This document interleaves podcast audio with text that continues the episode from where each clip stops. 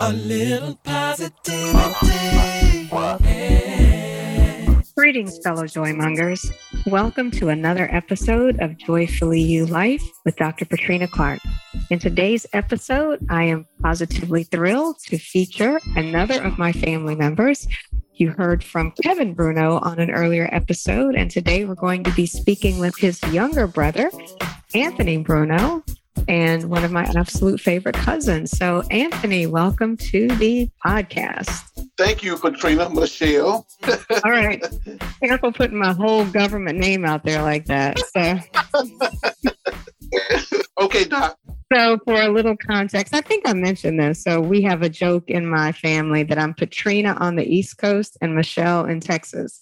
Growing up, I went by my middle name of Michelle. So, whenever I go home, that's what everybody calls me. But they indulge me when I'm doing my professional thing and doing things out here at home, home now, which is the DC area, and allow me to go by my first name. They actually allow it. So, how are you doing, Cuz? I'm doing well, doing well, staying busy. Yeah, I see. I see. I want to get into some of what I've seen you doing on television. You're like an actual superstar now. I've seen you on two pretty major television programs.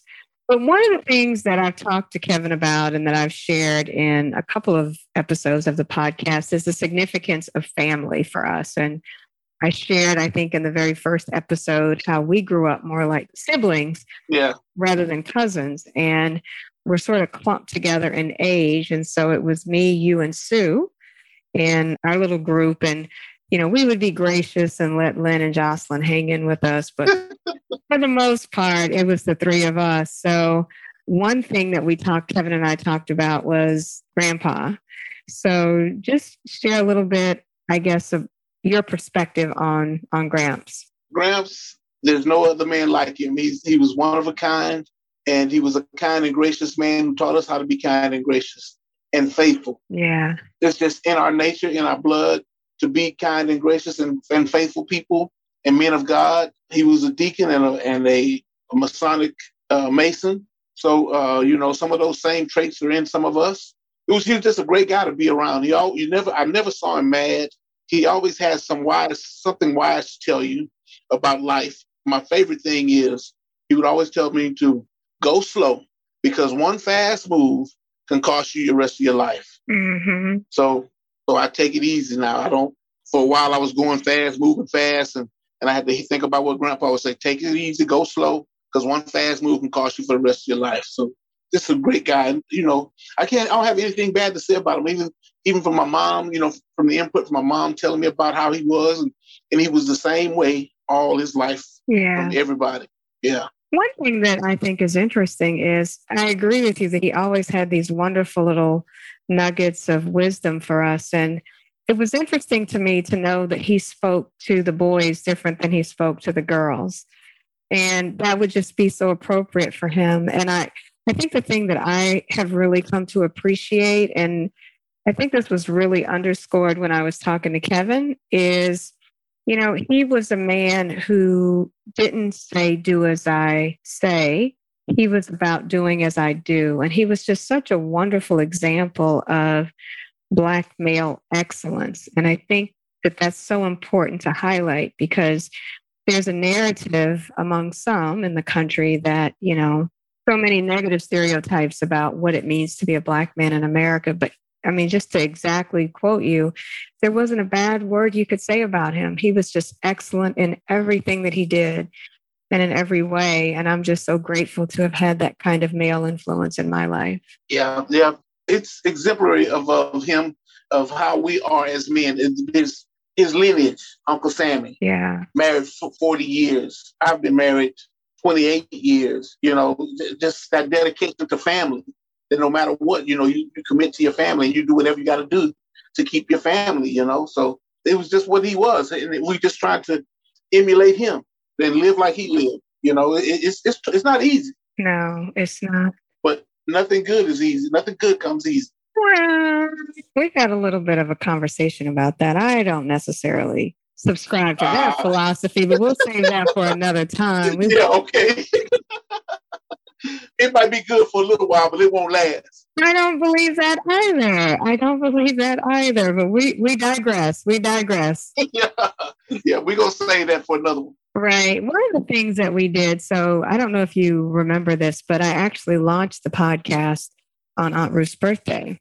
Not on purpose. I didn't know your mom actually told me. So it was like, wow, how fitting is that? Wow. Yeah. So I thought one nice thing for us to be able to do since, you know, her birthday would be coming up soon is just to say a little bit about Felicia Sue, our cousin who transitioned much earlier than we would have preferred her to transition. She had lupus. Yeah. And so died in her mid 30s from complications associated with lupus. And I think, you know, our family has been pretty fortunate, but we've had some tragedies. And I think that that one definitely ranks up there among the top in terms of, you know, Sue, Sue leaving us. And she was such a beautiful light. And, you know, Christmas just hasn't been the same without her because she was like our, our Christmas elf with the Christmas cookies. And I think about her all the time. And I often miss her a lot. I'm grateful that I can smile more than feel sad when I think about her. But I do wonder like what it would be like if she were still here and we were able to still, you know, be connected and spend time and space together. Yeah. And some I'm gonna give you share some of her political aspirations that she has. You know, she used to help Aunt Eunice with the uh, campaigning of the Democratic Party. Right. She would coordinate the ride, go get rides, share share rides for uh, elderly riders, get elders to the to the polls, and she was also our game person for the family reunion. She was a girl who, who you know, gathered our games and, and, and, coordinated the games for the family reunion. So yeah, I think about Sue all the time. She's truly missed. Yeah, and and you and her mom, you know, both of them missed because they were so inspirational in the community. They were they worked. They worked. Right. Yeah, they were definite advocates and allies for real. So that was yeah very active. I appreciate you highlighting that aspect of their their service because I think that was really important. Yeah. Yeah, because we need we need them today. Yeah, and I'm grateful. You know, there was a quote, and I think I was sharing this with mom. You know, we are the ancestors, right? So we had. You remember at our last family reunion, we had the quote, I am my ancestors' wildest dreams. I am because they were. Right. I saw something maybe like three or four months ago and I shared it with mom. I'm like, Mom, we are the ancestors. So govern yourselves accordingly, right? And well, you you can claim that. I'm not claiming that shit. No. I'm not an ancestor yet. I'm still showing homage to my ancestors.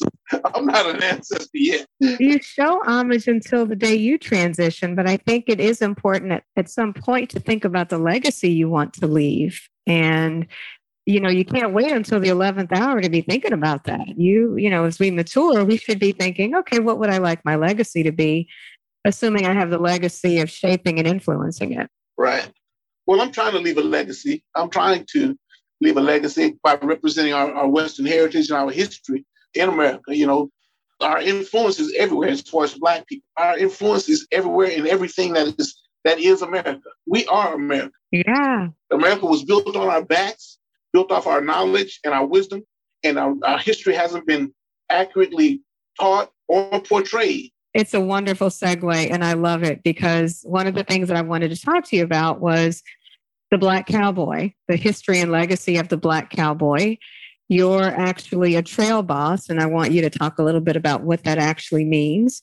And your dad was a trail boss of the same organization. So, you know, we talk about heritage and legacy and lineage. So, Talk to us a little bit about the significance of the Black cowboy in American history and culture. Well, during that 30 year span of after the Civil War, the African American soldiers and some of the guys who were actual freed slaves heard about the cattle in Texas that they needed they needed men to move cattle out of Texas from out of Texas. And they brought their skills from West Africa on how to get cattle out of the woods. So they went with some went to some of the ranchers and they were trying to get the cattle, but they didn't know how to get them. So they used the black guys. The black guys went in there, the Africans went in there, the slaves went in there, and ex slaves rather, went in there and, and made a bunch of noise, got buckets and pans and and made a bunch of noise and pushed all the cattle out of the woods, pushed the cougars and the deer and everything out of the woods until they opened.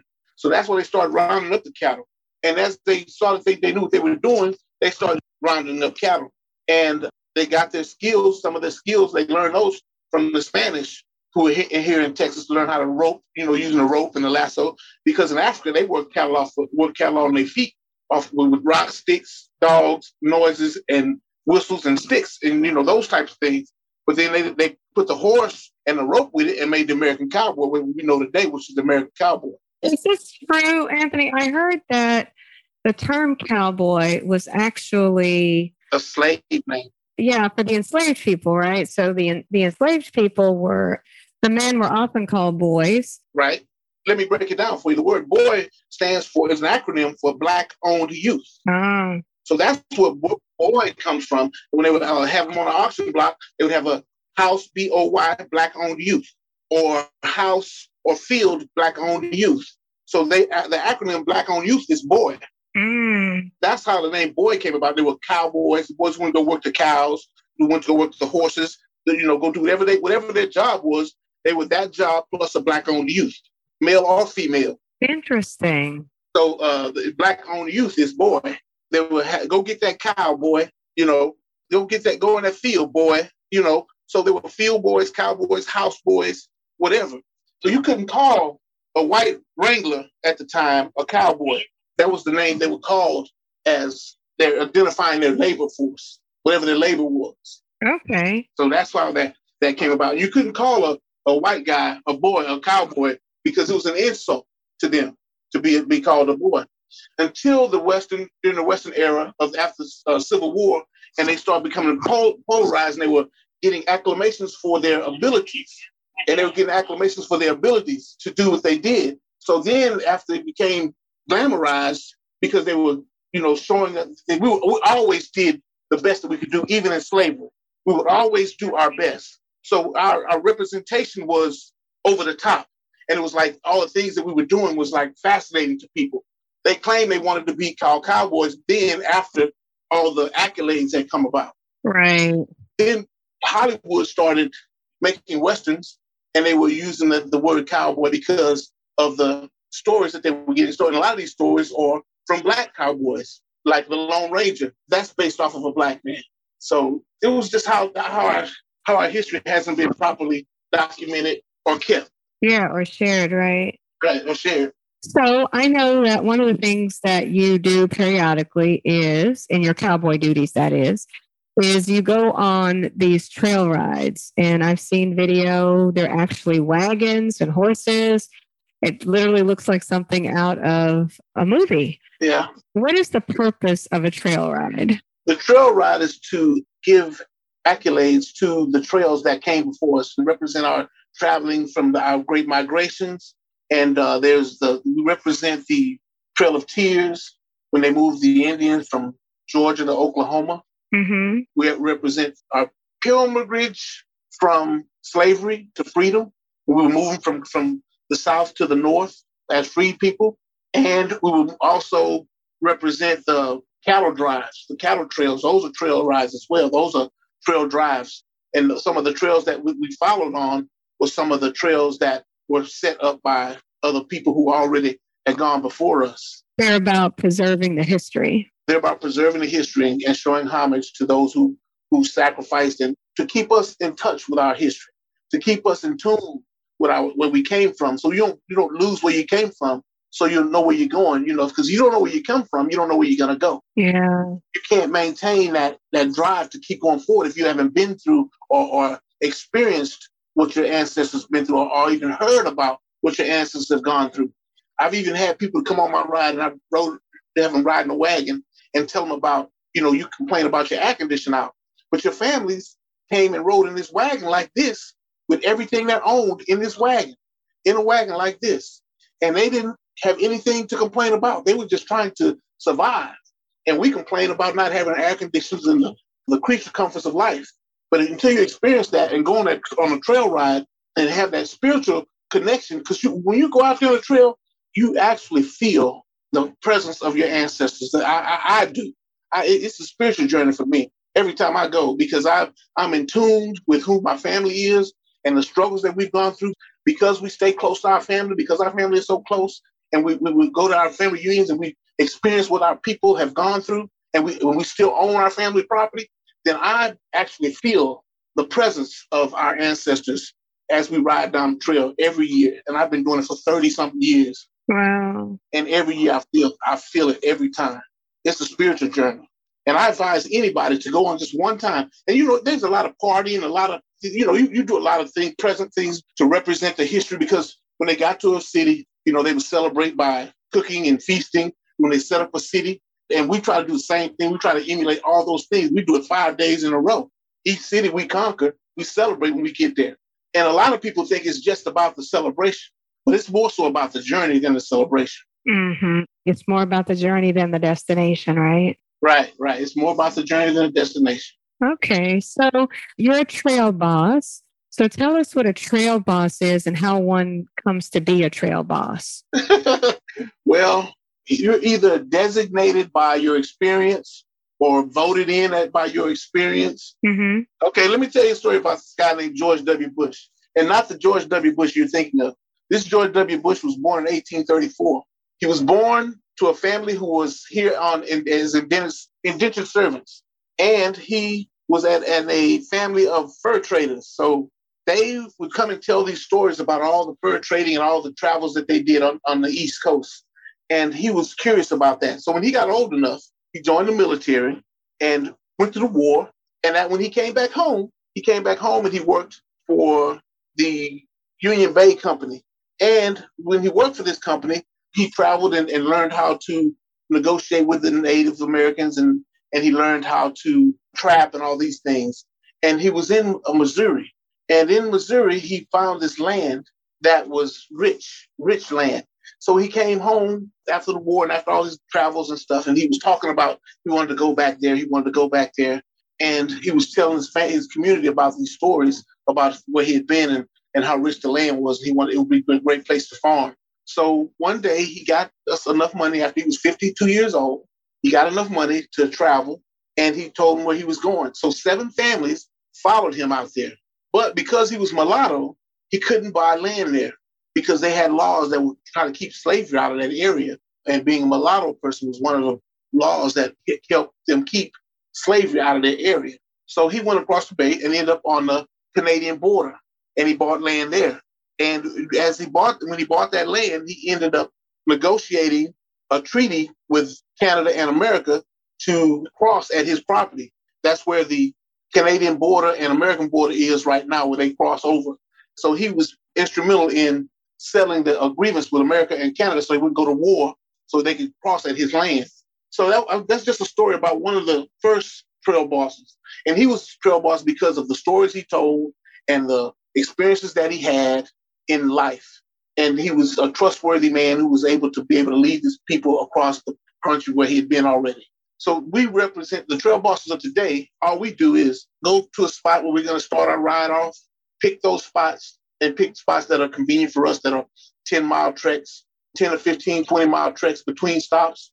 And we pick another campsite and we, we organize the campsites and organize the entertainment and organize the, the whole feature of the ride as far as trail bossing right now. So it's a challenge and it's it's a task and it takes more than one person to do it. So you got to have a team of people to kind of help you coordinate all that stuff. Yeah, it sounds like it. So I mentioned earlier that you've got a little bit of celebrity here. You were on an episode of Braxton Family Values, right? I've been on Braxton Family Values. I've been on Vet Life on Animal Planet. I've been in a movie called uh, The Kings of the Evening as far as using my horses and my mules and my wagons and all those things that's tied to Western heritage. And I've also been on a Netflix series out that's right out now called High on the Hog. Yeah, I saw you in that episode four, High on the Hog. That's a Netflix series that talks about the significance of food in African American heritage and culture. Right. And it was funny because I just happened upon the show and I mentioned it to mom and Lynn, and they were like, Oh, Anthony's on episode four. I'm like, man, that dude is everywhere. well, it's just by grace of God because of, of my love and passion for our history and our heritage. And, that, and that's all it is. I'm no superstar. I'm no super actor. Mm-hmm. I'm just a realist. That, yeah, you're very authentic. That's for sure. Yeah, I represent our heritage to the fullest. Yes, absolutely.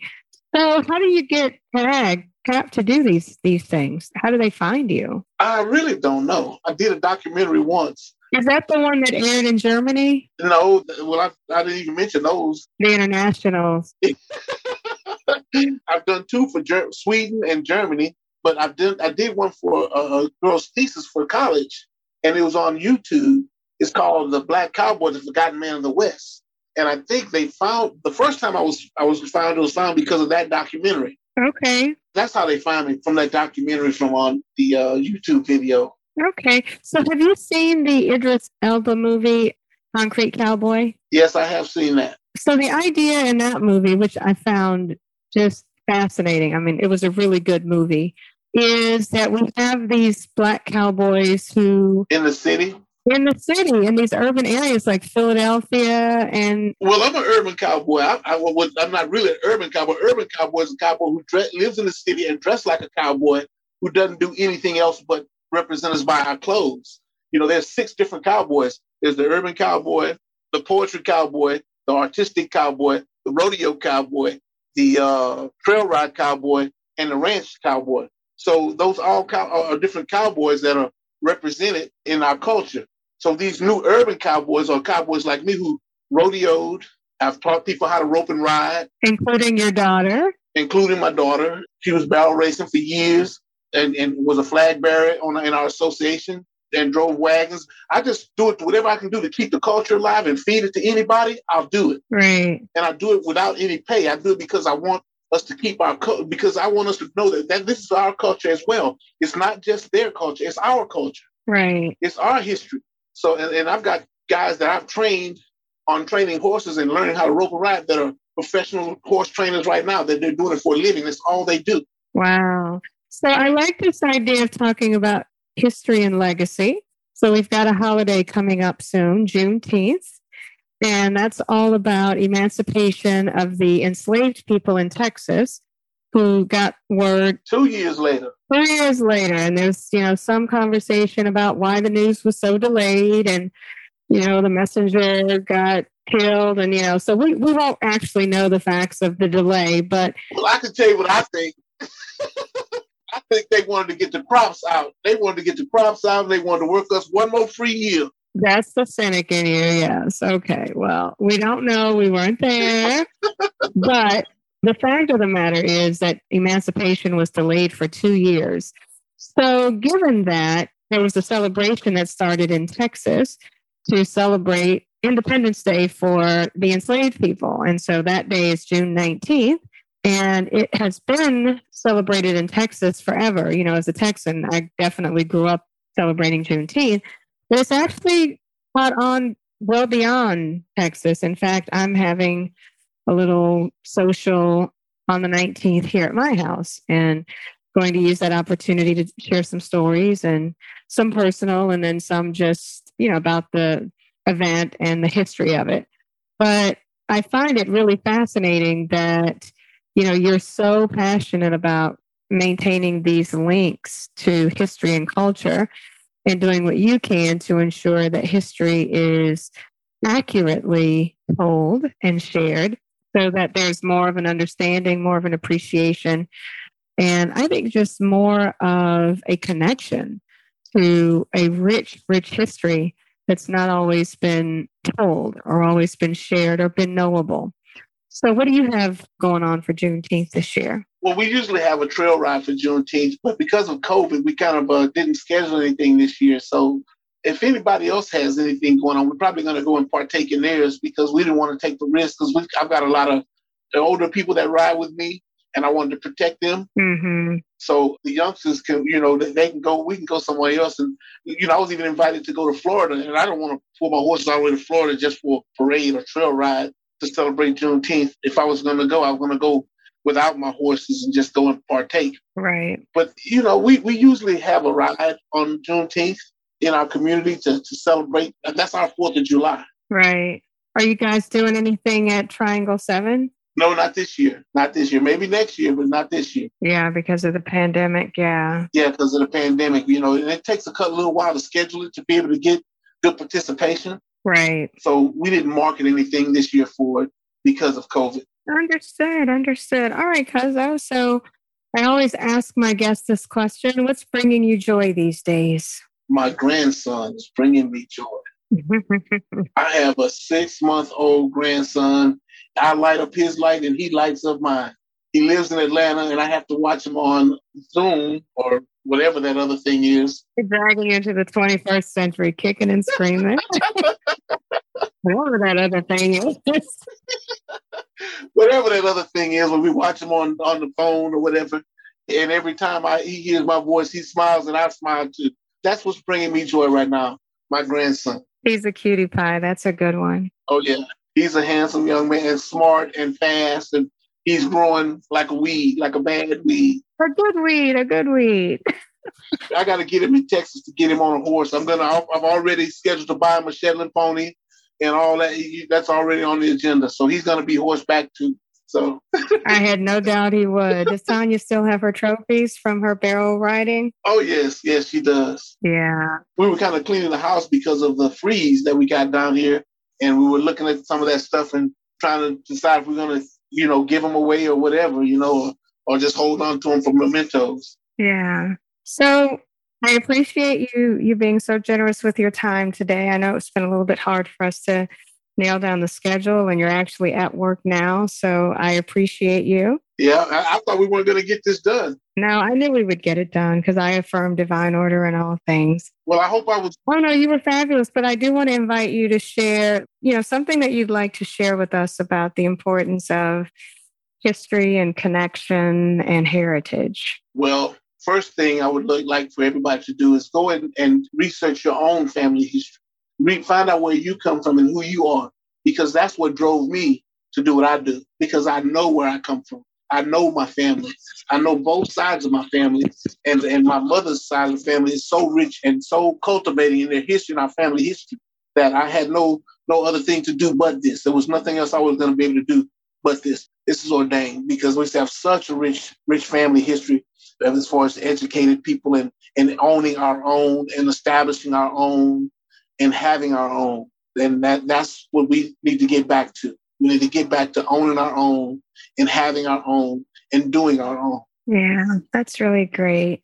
Well, on that positive, encouraging note, thank you so much, listeners, for sharing a bit of your time with us. I hope you've been inspired by something you've heard or amused by something you've heard. Hopefully, something in the episode brought a smile to your face. Until next week, I want to encourage you, as always, to be joyfully you, full of joy, fully you.